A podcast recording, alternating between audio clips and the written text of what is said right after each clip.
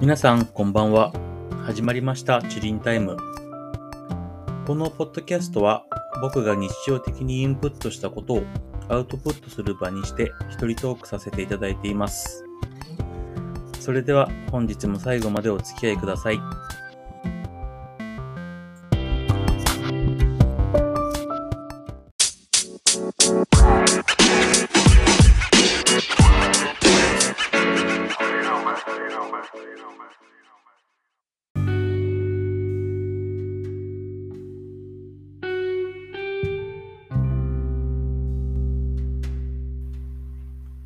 皆さん、こんばんは。えー、本日は8月の14日。時刻は10時を過ぎた頃です。本日もチリンタイム始まります。えー、最後までお付き合いください。えーとですね。うんと、今日はね、わりかし、寒、寒、肌寒かったですよね。僕の地域は割と、はい。あのー、さっきちょっとお酒買いにね、コンビニ行ったりしたんですけど、長袖、もう一枚上着羽織って買い物に来られてる方が多かったです。僕はもう車で行ってささっと行って帰ってきちゃったんで、あの、もうラフな格好で行ってきちゃったんですけど、ちょっとね、一枚薄手のジャケットがあってもいいのかなっていうぐらいの、うん、陽気でした。まあ寒さでしたね。で、雨が降ってるからね、余計になんかこう、ヒヤッとしてる感じがするんだけど、どうなんだろう？これしばらくこんな天気なのかな？明日も天気は、関東地方はもう明日一日雨なんですね。あ、そう、そうだ。しばらくは雨が続くんだ。水曜日ぐらいまで雨模様なんですね。せっかくの連休がちょっと、なんか映画でも行ってこようかななんて思ってるんですけど、お盆休みでね、みんなどこも行くとこがないと、なんか考えること同じで、人が集まりそうなのもちょっと今怖いですよね。まあそう、人が集まると言えば、そう、コロナも今日もまたね、5000人超えてましたか？多いですよね。これなんかちょっと心配なのは、やっぱ僕は去年まで東京都内で働いてたんで、東京の方にやっぱ知り合いがやっぱいるんですね。まあ、そんな頻繁に連絡取らなくなったんですけども、やっぱりちょっとこう、どうですかっていう連絡とか取り合ってはいて、みんな大丈夫とは言ってるけど、毎日毎日こう、5000人、4000人って感染者ね、出てると、さすがにみんな大丈夫かなって不安になっちゃいますね。またね、本当に芸能人の方たちも、うん、あの感染したってこうニュースにもすごいなってるし、僕の地域でもやっぱりこう増えてはきてるんですね。うん。ねまだちょっと正直僕もこうワクチン2回打ったし、まあ大丈夫だろうななんて軽い気持ちがあったといえばありましたし、うん、ちょっと少し気をつけなきゃなっていうのは改めて思いましたね。そっか、コロナか。まあでもね、ちょっとこう、本当に、僕の住んでる地域から、まあこう、東京の方から、僕の地域を通過して、ちょっとこう、さらに田舎の方に行くと、なんか観光地が結構いろいろあるんですね。まあもうさらに全然山の方なんで、わりかし1時間2時間はかかるんですけど、ただ通過点としては割と僕の家の周りとか地域を通っていくんですよ。高速降りて。そうするとやっぱ東京都とか、まあこう神奈川、埼玉ナンバーとか、うん、多いですよね。うん。まあ車で行って帰ってくれば大丈夫とか思ってるんでしょうけど、やっぱコンビニとか、こう、レストランとか、うん県外ナンバー見る人、本当に増えてきましたね。ね、こればっかりは本当に何とも言えない。まあ、お店側としてもね、来ないでくださいとはもちろん言えないから、難しいところですけどね。はい。まあちょっとね、うん、まあそう、最近毎回コロナ関連のことばっかり始めて、あの、こう、ポッドキャストの始めがそういう話ばっかで、うん、あ、そういうニュースが尽きないなって思うんですけども、前回の、うんと、放送で、ちょっとストレスの話があったじゃないですか。うん。で、ちょっと僕、こう、サウナにハマってるよとか、運動やってるよなんて言って、毎回だからちょっと僕のこの悪い癖でね、こう勢いでこう喋っちゃうから、もうちょっとやっぱ、これ最近、この自分のスタイルを直した方がいいのかななんて最近思ってはいるんですよね。こう、要は、うんとこのポッドキャストを収録する前に、ある程度のこう、企画、構成練って喋った方がいいのかななんていうのもちょっと、うん、思い始めてるんですね。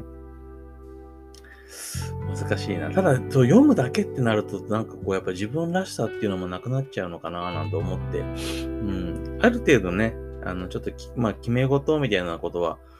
メモしたりして喋ろうかな、なんていうのもちょっと思ってはいるんですけど、そう、それでそう、前回要は何が言いたかったかって、結構喋り足らなかった。もともとなんで僕サウナにハマったのかなとか、そう、そういう話全然してないやって、なんか2018年、2019年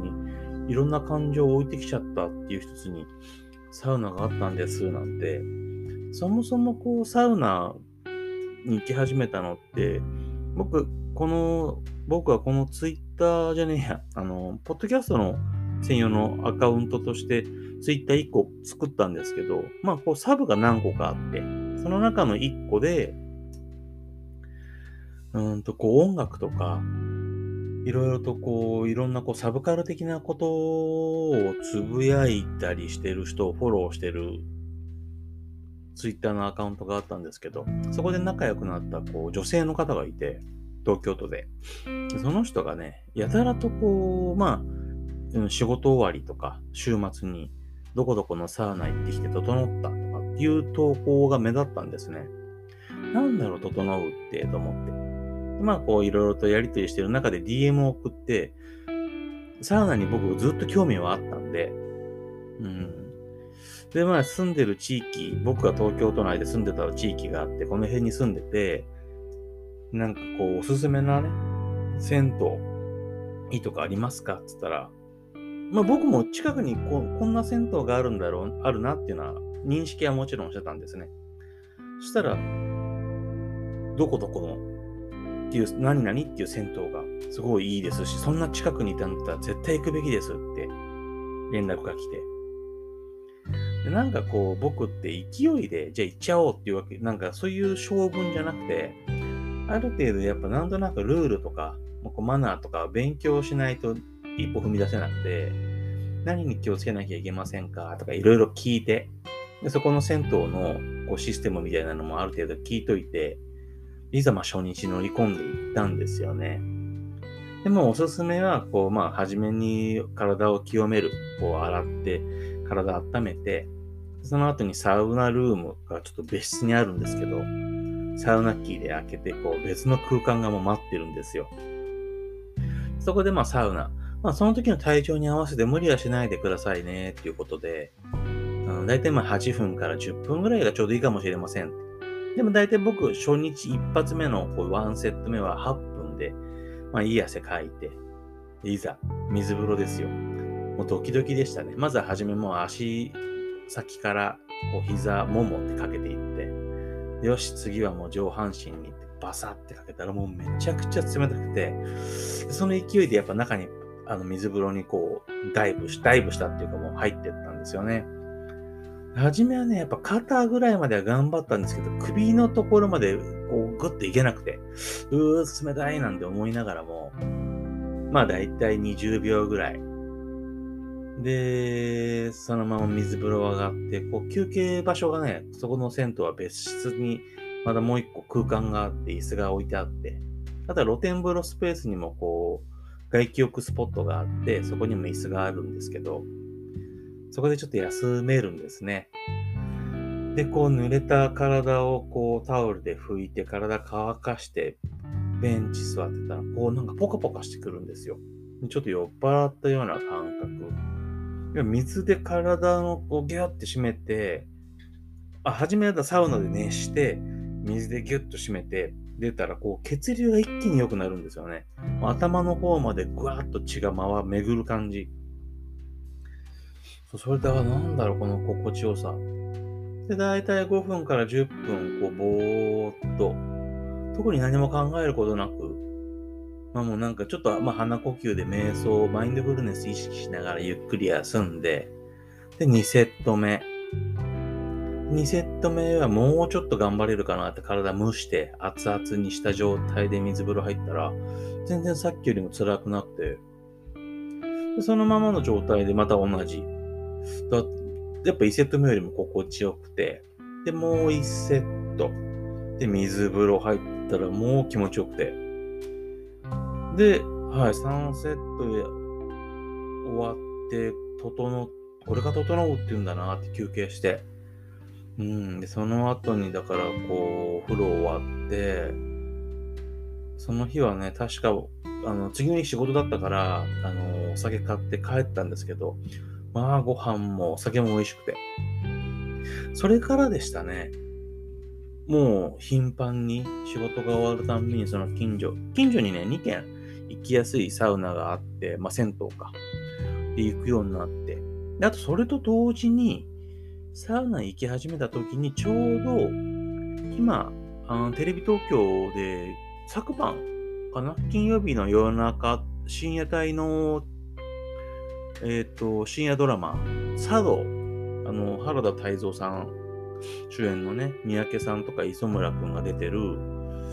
えっ、ー、と、茶道のシーズン1、今2がやってて、シーズン1がやってたんですよ。僕が見たのは、ちょうどね、2話目ぐらいからだったんだっけな、茶道の。で、それを見た後うんと、茶道ってこうエンディングの曲でテンパレーっていうバンドのソナチネっていう曲がかかるんですよ。僕、そもそもテンパレーは知ってたけど、うん、ちょっとね、初めは苦手意識があったんですよね。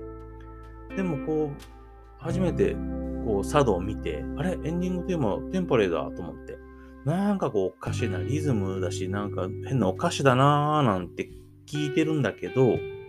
すごいね、そのエンディングの映像と、こうサウナのなんか雰囲気にバッチリハマってるんですよね。で、ちょうどその茶道を見た回の、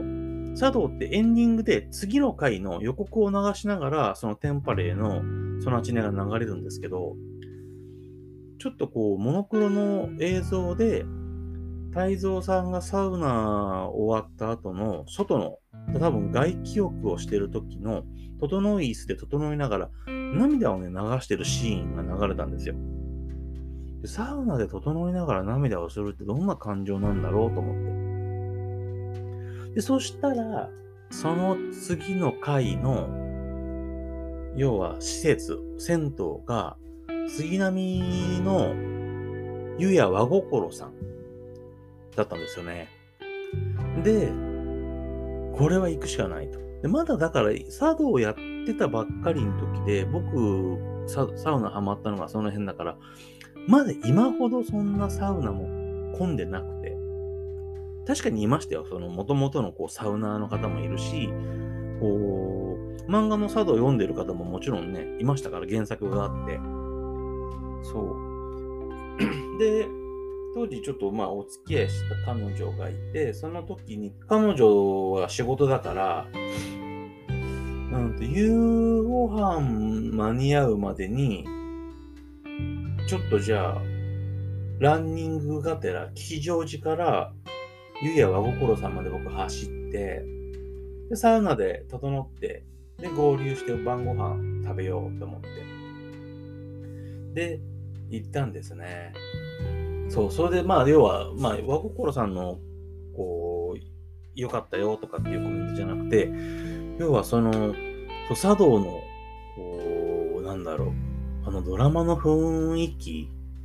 にすごい魅了されていって、で、またテンパレーのこのエンディング、ソナチネがすごくどんどんどんどんハマってっちゃって、めちゃくちゃ聞きましたね。あの後、サウナは、で、今僕ちょっとこう、東京から離れちゃったんで、そんな頻繁にサウナに行けないんだけど、要はもう、茶道、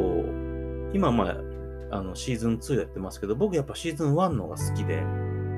UNEXT で今見れるから、なんかもう寝る前とか、こう、ただただ茶道を流しておいて、うん、なんかこう、サウナに行った気持ちにさせてくれるというか、あのドラマ自体がもう僕にとって癒しの効果があるんですよね。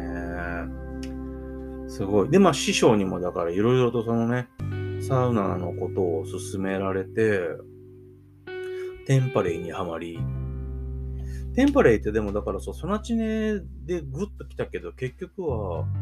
あの、革命前夜っていう曲とかね、僕やっぱすごい、まあ今はもう全部聴いてますけど、うん、すごいなんかその辺の曲も思い入れがあって、こうやっぱいろいろと、その曲を聴くと当時のことを思い出す。下手したらこう、iTunes の再生回数リスト、ダントツでこう上位に来てるんじゃないかなっていうぐらい聞いてますよね。で、こうまあさまあ、ストレス発散のところで、当時その付き合ってた彼女にもサウナ勧めたんですよ。だからこう、私はもう貧血持ちだし、こうサウナなんて入ったらこうバクバクしちゃう。うん、サウナなんて絶対入れない。昔入って倒れたとか、なんかそんなようなこと言ってたんですよね。ましてや水風呂なんてって言われて。で、まあ、要は僕の家遊びに来るときとかも、仕事終わりで来ると、あのー、駅前で待ち合わせして、で、僕の行きつけのこう銭湯じゃ行って、僕1時間ぐらいサウナ使う、入るから。で、彼女は彼女で、全然ゆっくりいろんなお風呂入って、休みながら入るから1時間時間潰せるよって言うんで。で、そんなことでよく銭湯に行くことがあったんですけど、途中で、なんかこう、お風呂であったかまったから、水風呂に入ってみたと。まあ、あの、要は腰ぐらいまで。で別に、あの、嫌だっていうことに関して僕そんな強制的に進めないから、ああ、まあ自発的にそうやり始めたんだと思って。で、どうだったって言ったら、まああんまり、なんて初め言ってて。で、2回目また行った時に、今日はなんか胸ぐらいまで疲れたっつって。じゃあなんとなく、なんかこう、ぽーっと湯上がりに体があったかくていいかもしんない。そしたら今度はもう水風呂にがっつり入れた。それも3セット。で、次入った時に、要はサウナって別料金なんで 受付でお金払う時に、今日サウナ入ってみようかなって言い出して。で、サウナ行行ってみたら、まあ結局初めはこうなんか文句言うんですよ。なんかこう倒れそうだったとか、なんかこうフラフラしたとか。じゃあもう無理しない方がいいよなんて言ったんだけど、結局それからね、お風呂行くたんびにサウナ入ってて、最終的にはもう水で、そう、サウナってこう蒸されることよりも水風呂なんですよね。心地いいのが。うん、そう。だから、この師匠、僕のね、師匠としてるこの女性の方も、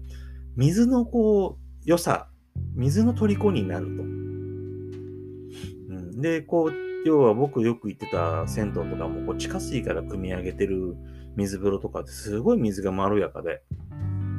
うん、だから、水風呂に入りたいがために、体を頑張って熱してると。そう。で、その彼女もやっぱね、水風呂の良さをね、教えてもらってありがとうって言ってましたよね。やっぱこう汗もこうバってかくし、やっぱね、肌とかにもすごいいいと思います。こうお風呂上がり、やっぱすごい綺麗ですもんね。こう肌ツヤがいいというか。うん。そう。これなんかストレス発散のなんか、まあおすすめなのかななんて思いましたよね。うん。あとは、そう、そういえばこの間、あの、まあ、僕運動してるって話してた、YouTube で、あの、中山きんに君の YouTube 見てます？みんな。まあ、見てますって僕もそんなに頻繁に見てたわけじゃないんだけど、おすすめのところに出てきて、まあ、筋肉はもちろんね、こう、ボディービルの大会とかでも優勝してるぐらいだからすごいんですけど、サムネのところに、すいません。お酒飲みながらやってるんで。サムネのところに、剣道小林さん、ケンコバがこう、見えたんですね。で、まあ、もちろん、がたいがいいの僕分かってたし、その当時お付き合いしてた彼女が、こう、理学療法士の仕事してて、まあ、こう、体のこ、なんかこう、こととかもいろいろ勉強してるような子だったから、で、お笑いもすごい好きな子で、ある時に、テレビ千鳥か何かの、こう、写真撮ったやつ。ノブと大悟の真ん中にケンコバがいて、裸で、その写真を送ってきたんですよ。まあ、ケンコバがっちりしてて、見て、この僧帽筋って、この首のね、ところから肩にかけての筋肉がすごいって。これ絶対何かやってるよねっていう体なんですよね、やっぱり。まあもちろんがっちりしてるんで。で、まあそういう認識僕もあったんだけど、今回その筋肉の YouTube 出てきて、まあ、筋肉も、まあ、ケンコバはふざけながら初め出てくるんですよ。でも、筋肉がただものじゃないって、小林さんは。もともとこう、ずっとトレーニングされてる方だっつってて、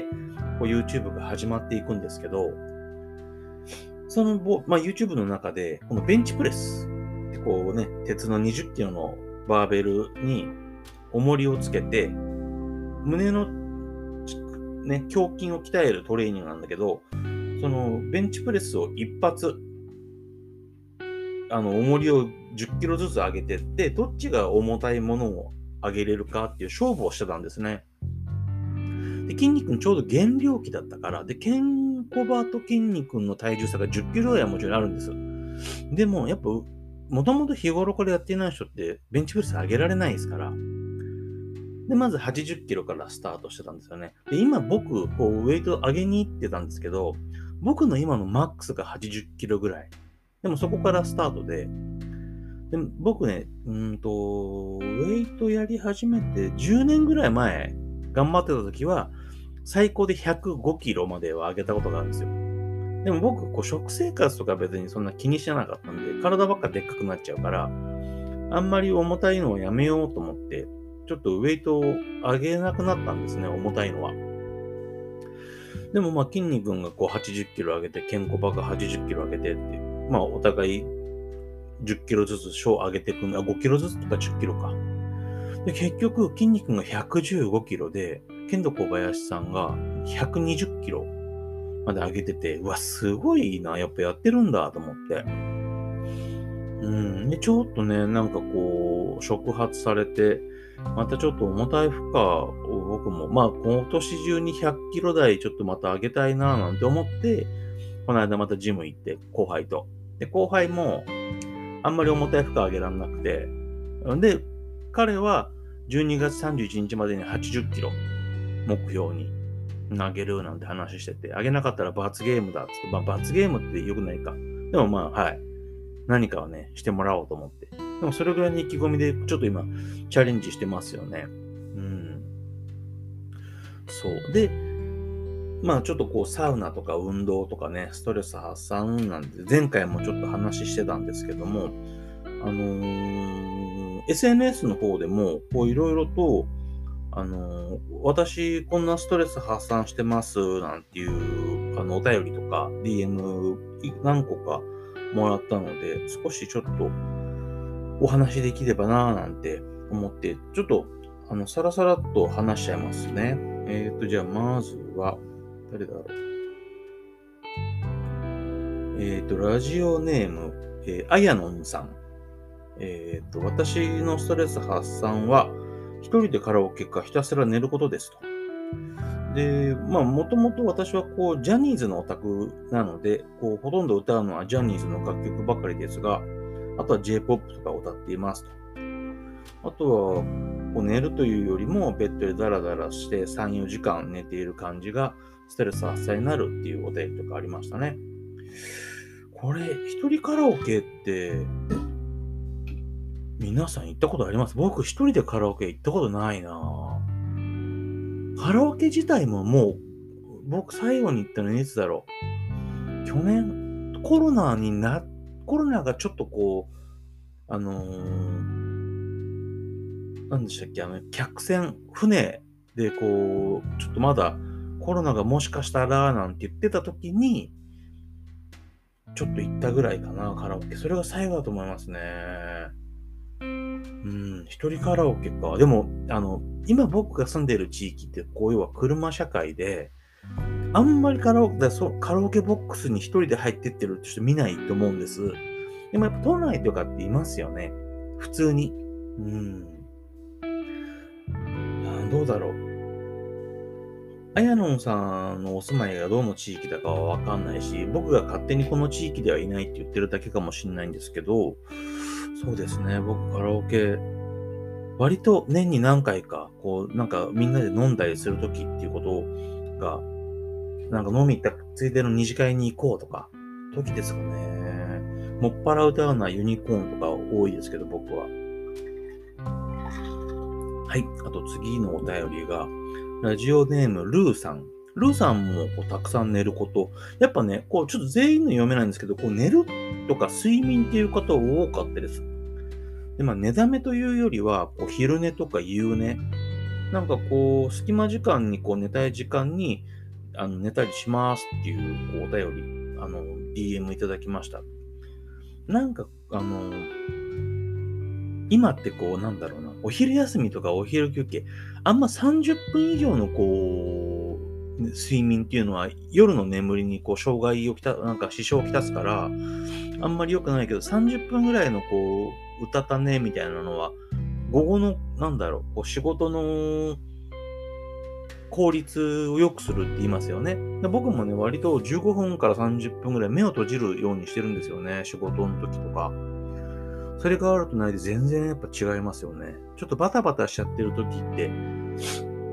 うん、そんな休めない、休めたりできないんですけど、やっぱそういう時に限ってやっぱ午後のこうポテンシャルが悪い、やっぱこうなんかあんまりいい仕事ができないというか、うん、だからね、ちょっとやっぱ休む時間10分でも20分でも、こう、眠ったりっていうか目を閉じて休憩するっていうのはいいかもしれないですよね。休みの日とかも僕寝だめとかってやっぱなくなったんですね。うん、だからちょっとこう休んでも30分。でもアラーム鳴らすようにして、3時前、3時以降でゴロゴロするってことはあんましなくなりましたね。うん。そうすると本当に夜寝らんなくなっちゃうんで、でも今回本当になんかこう寝るっていう方多いですね。あとはですね、誰だろう。えー、っと、ラジオネーム、ノラさん。ノラさん、私のストレス発散はサウナと岩盤浴で癒されてます。仕事帰りに行ったら夏休みで、とお盆休みのせいか、沐浴できない状況だったので、これストレスになっちゃいますね、逆に。そうですね。あの、要は今、サウナ茶室内とかって、こう会話を控えてくださいとかって貼ってあるんですけど、結構人がいるとね、ざわざわしたりとか、ごちゃごちゃ喋ったりとか、する方多いんですよね、今。うん。そうなん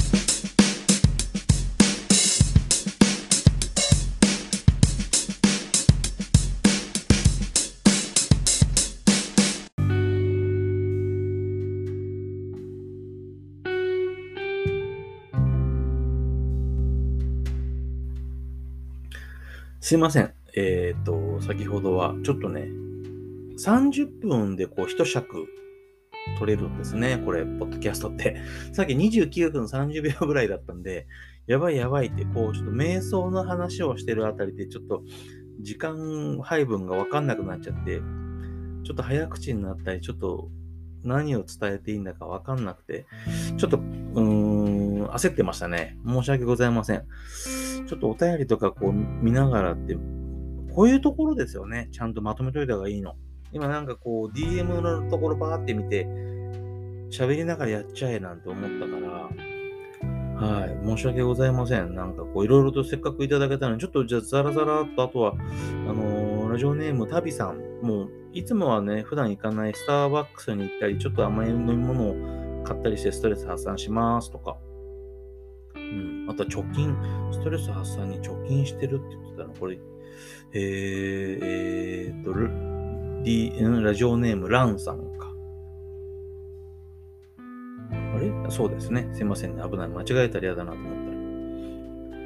はいはい。ちょっとこう、なんかこう、山登ったり自然の中でのんびりするっていう意見とかいろいろとあったんですけど、またそういうのをちゃんとまとめてね、これちょっと僕の技量のなさでしたね。あの、気をつけて今度ちょっとまた、こう、ご報告できたらなと思いますので、またなんかこういう機会にこう、いろんな意見とか、あとは、あの、僕発信じゃなくて、こうなんか聞いてる人が、なんかこんなの、今こんなことがあったよとかっていうのも、なんかあれば送ってくれれば、あの、この場で僕が代わりに喋りますので、喋れるかどうかっていうのは僕一回判断してね、僕喋んなかったっていうことは、これ、電波に乗せちゃダメな、電波っていうかこういうのに乗せちゃダメなんだなって思われたと思ってください。うん、ちょっと今日も少しこう、1回30分の枠っていうのを何個もこう、録音すれば、これ長時間の放送もできるみたいなんで、これ今またもう一回撮り直しして追加でプラスしてるから、少し雑談というか、なんだろう、最近読んでるのがまあ、本当に毎回放送で萌え柄さんのね、話ばっかり僕最近してるんですけど、他にもね、武田砂鉄さんっていう人の本とかね、いろいろと本はもう買ってるんですよね。だから読むよりもそう買う方が多くなっちゃって、一番良くないパターンですよね。ちょっとね、明日あたりちょっと本棚をね、追加でね、こやっぱ天井ぐらいまで高い本棚1個欲しいんですよね。幅90センチぐらいでもいいから、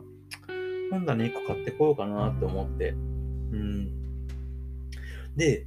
そう、萌柄さんのこうエッセイ読んでて、これ内容っていう内容ではない。ちょっとまあ読んだところで僕も、ああ、なんとなくわかるっていうんじゃないけど、萌柄さんが、あの、初めてね、勇気を振り絞って、こう、ナンパした女性がいて、あの、お店の店員さんだったのかな声をかけて、まあ、その声をかけた後にいろいろあったんですよ。で、いろいろあった中で、お茶でもしません。お茶飲みに行きませんか？って彼女の家に行く、まあ行くことになったんですって。で、まあもちろん下心があって、下心を収まれみたいな心境の中、彼女の家に着いて玄関開けたら、めちゃくちゃゴミの山だったんですって。もう隙間ないぐらいのゴミまみれ。うんで、それを気にせず彼女は靴玄関で脱いでダダダダッと奥まで入っていったのを黙って玄関を閉めたっていう話があったんですよ。で、そう、なんかこれ、うん、これもう僕だ、僕だけじゃないかも。でもなんか結構ね、そういう、ほら、要はお付き合いする人の家に初めて行くとき、なセンスしてんのかなってすごい僕気になっちゃうんですよ。で、これまたもう一個が、これも、もう、おぎやはぎのラジオメガネビーキなん、これ多分ね、もう随分20年はやってないか。20年はやってないか。15年ぐらい前。多分この今から話す内容自体が古いんで、ただ、おぎやはぎが彼女、女の子の家に遊びたときに、家にやったら嫌なものっていうので、テレビデオっていう話をしてたことがあったんです。家に行ってテレビデオがあったらげんなりするって。で、それもすごいわかるわって当時思って、なんか結構こう遊びに行った時に、見るものってなんか多いですよね、割と。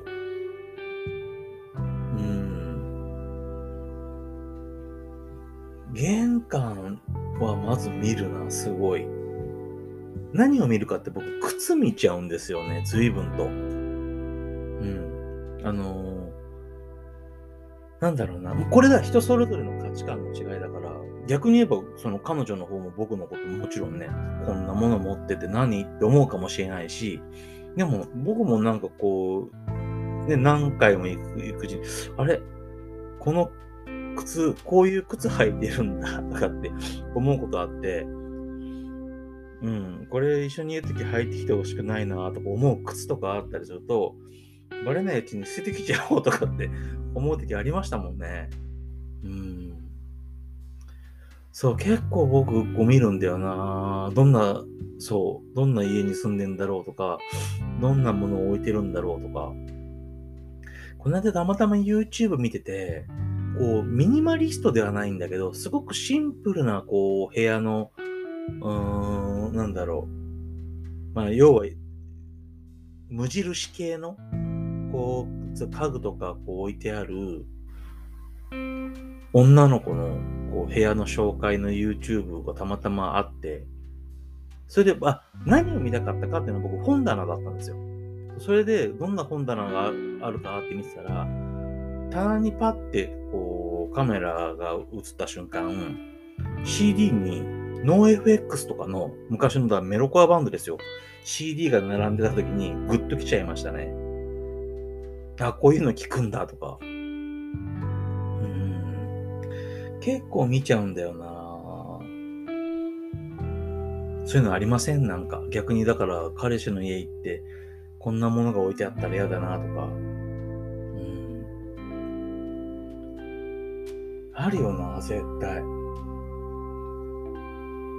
うん、だからやっぱそうシンプルな部屋がいいですよね。僕は結構割と物でごちゃごちゃ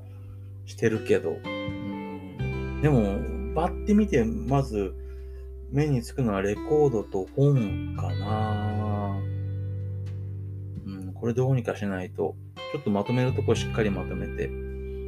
あの、足の踏み場がないとかっていうような部屋ではないけど、掃除とかはね、意識してやってますけどね。うん、そうですね。こう、やっぱこう、昔に同棲する、してた時があって、やっぱこう、ソファーとか、だ家具とかもやっぱこうセンス、うん、だからそう難しいんだよな僕の友達とかって結構だから二通りに分かれるから、まるっきり趣味が違う夫婦と結構似てる。うん、まるっきり違う夫婦ってどっちに合わせてるんだろう結構似てる方って割かしぶつかってるとこ多いんだよな。で、結構僕の友達が折れてる方が多い。やっぱ奥さんを立ててるから、でもその方がやっぱ意外とセンス良くて、かっこいい部屋とか綺麗な感じになるんだよね、見てると。うん。やっぱ男ってどうしてもちょっとね、バカなとこがあるから、ガキだし、女性を立ててるぐらいがちょうどいいんですよね、多分。うん。それができたら僕もこんなに苦労はしなかったんだけど。うん。あとね、もう一個ちょっと気になったことがあって、だこれもさっきの価値観の違いだから、いろんな人がどういう捉え方しても僕いいと思うんですよ。僕がたまたま女性にこういうのは嫌だなって思うの、相手も僕に嫌だなって思うこともちろんあってもいいし、で、こう評価の仕方っていろいろあるじゃないですか。この物の点数の付け方って自分の中の、ね。で、うんと、まあ言っちゃってもいいか。内容は言わないけど、インスタグラムで、こう、僕が割とこう投稿して、ハッシュタグとかつけてると、まあ、どこからか、それの、そのジャンルに長けてる人が、こう、僕のこう投稿に、こうなんだろう、いいねをくれて、見返すと、もう割とすごいもう何万人っていうこうフォロワーがいる評論家というか、こうレビューを書いてる方なんですよね。映画の。うん。割と僕映画見てこう投稿すると、その方が結構ちょこちょこと、こういいねくれるんですよ。何のいいねだかはわかんないんですけど、うん。大したこと僕書いてないし、ただ見てきましたっていうぐらいなんで。で、まあ多分だからそう、僕がハッシュタグつけてるから、私のこうレビュー、評価を見てくださいっていうことでのいいねだと思って見に行くと、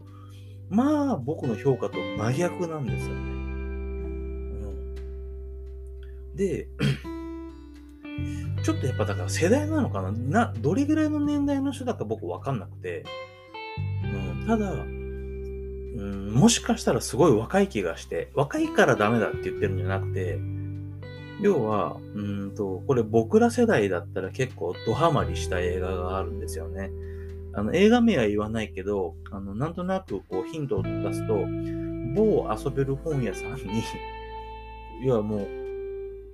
ポスターがいっぱい貼ってあった昔。今でもあると思うんですよね。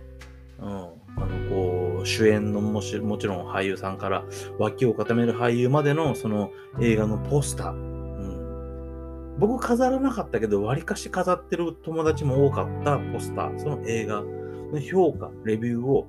ここ数日でしてるから、もうだって何十年も前の映画なのに、あ、最近見たのっていうところからまず突っ込みたくなったんですよね。で、そのまた評価の点数がまあ低い。僕の、僕から言わせてもらうと、え？って。うん。まあちょっとコメントも書いてあったけど、多分だからしっくりこなかったと。で、その続編が、まあ、わかる人はもう分かってるのもあるんですけど、続編の方が1点高いんですよ。で僕はもう逆なんですよね。続編ってやっぱもうワンのこう、だから、なんとか作ったみたいな雰囲気もあったんですよ。良かったですよ。そもそもワンの評価が高くて、1個下げてるぐらいだから、まあ続編でで最後のエンディングで、ああなってよかったなっていう、僕の中での、こう、感想なんだけど、うん、ああ、これ今見て、こういう風に感じるんだなぁなんてね。むしゃくしゃしたわけではないけど、まあ、そうなんですよ。僕がいいって言ってるものを世間一般みんながいいって言ってるわけじゃないし、そうだ、竜とそばかすの姫で感動したっていう人もいれば、僕みたいに後半の内容はあんまり頭に入ってこなかったっていう人ももちろんいるし、うん。ねえ。でもそう、だからって言って、そういう人とこうなんか言い合いするのっていうのは僕は得意じゃないんですよね。だから同じ、本当に同じ評価の人と同じところを褒めて、同じところをダメ出しできるのが一番いいんですよね。いねえよな、そんな人多分。うん。難しいんですよね。だからちょっとこういうね、みんながこう聞いてて、こう不快になるようなことがあるかもしれないけど、あの、そう、あの、こう、ポッドキャストやってる人とちょっとこう、いろいろ最近やりとりもさせてもらったり、他の人のポッドキャストも聞いたときに、この他の人のポッドキャストの中で、ボイスブログっていう表現をしたんですね。これは自分のこう、だから日頃の、うーん、そう出来事。僕もこう、インプットしたことをアウトプットするって言ってるけど、そうなんですよね。あくまで独り言だと思って喋ってるから、最終的にこれ誰かが聞いてってくれて嬉しいけど、そう、なんか自分のその日その日の感情をね、残せればいいなぁなんて。うん。ちょっとね、こう理不尽なことが多い、最近身の回りでもむしゃくしゃすることも多いから、うん。ちょっとね、でも久々にまた明日、明後日が僕連休なんで、ちょっとそこで、あのー、また気持ちをね、軌道修正して、うん、ちょっと夜勤がこれからどんどん続く、しばらく続くんで、うまくリフレッシュしながらね。まあだからそう、それこそ本当自分で言ったストレス発散、運動してこいよって話になりますけど、うまくストレス発散しながらね、うーん、まあ、頑張ってみようと思います。なんか今日もまとまりのないこう、放送回ですいませんね。はい。とりあえずはちょっと、はい。あの、また、何かこうネタを集めて、もしかしたら明日また喋るかもしれないけど、頑張りたいと思います。はい。今日もありがとうございました。えー、では本日はこの辺でおしまいにさせていただきます。えー、チリンタイムではトークテーマやお便り募集しています。何かね、取り上げてほしいテーマとかね、あの、毎回ここ自分で突っ込むけど、こう、何か相談？うん。悩み相談は、うん。でもまあ、割とね、僕は友達の話聞くのとか好きだから、なんかあれば、はい、あ本当に、うん。でも結局僕にこれお便り来て、みんなに届く前に僕が喋っちゃうから、これ横やり入れづらいですよね。はい。でも何かあれば、はい、ぜひぜひ本当に、あの、メッセージください。はい。それではね、今夜もありがとうございました。また次回もよろしくお願いします。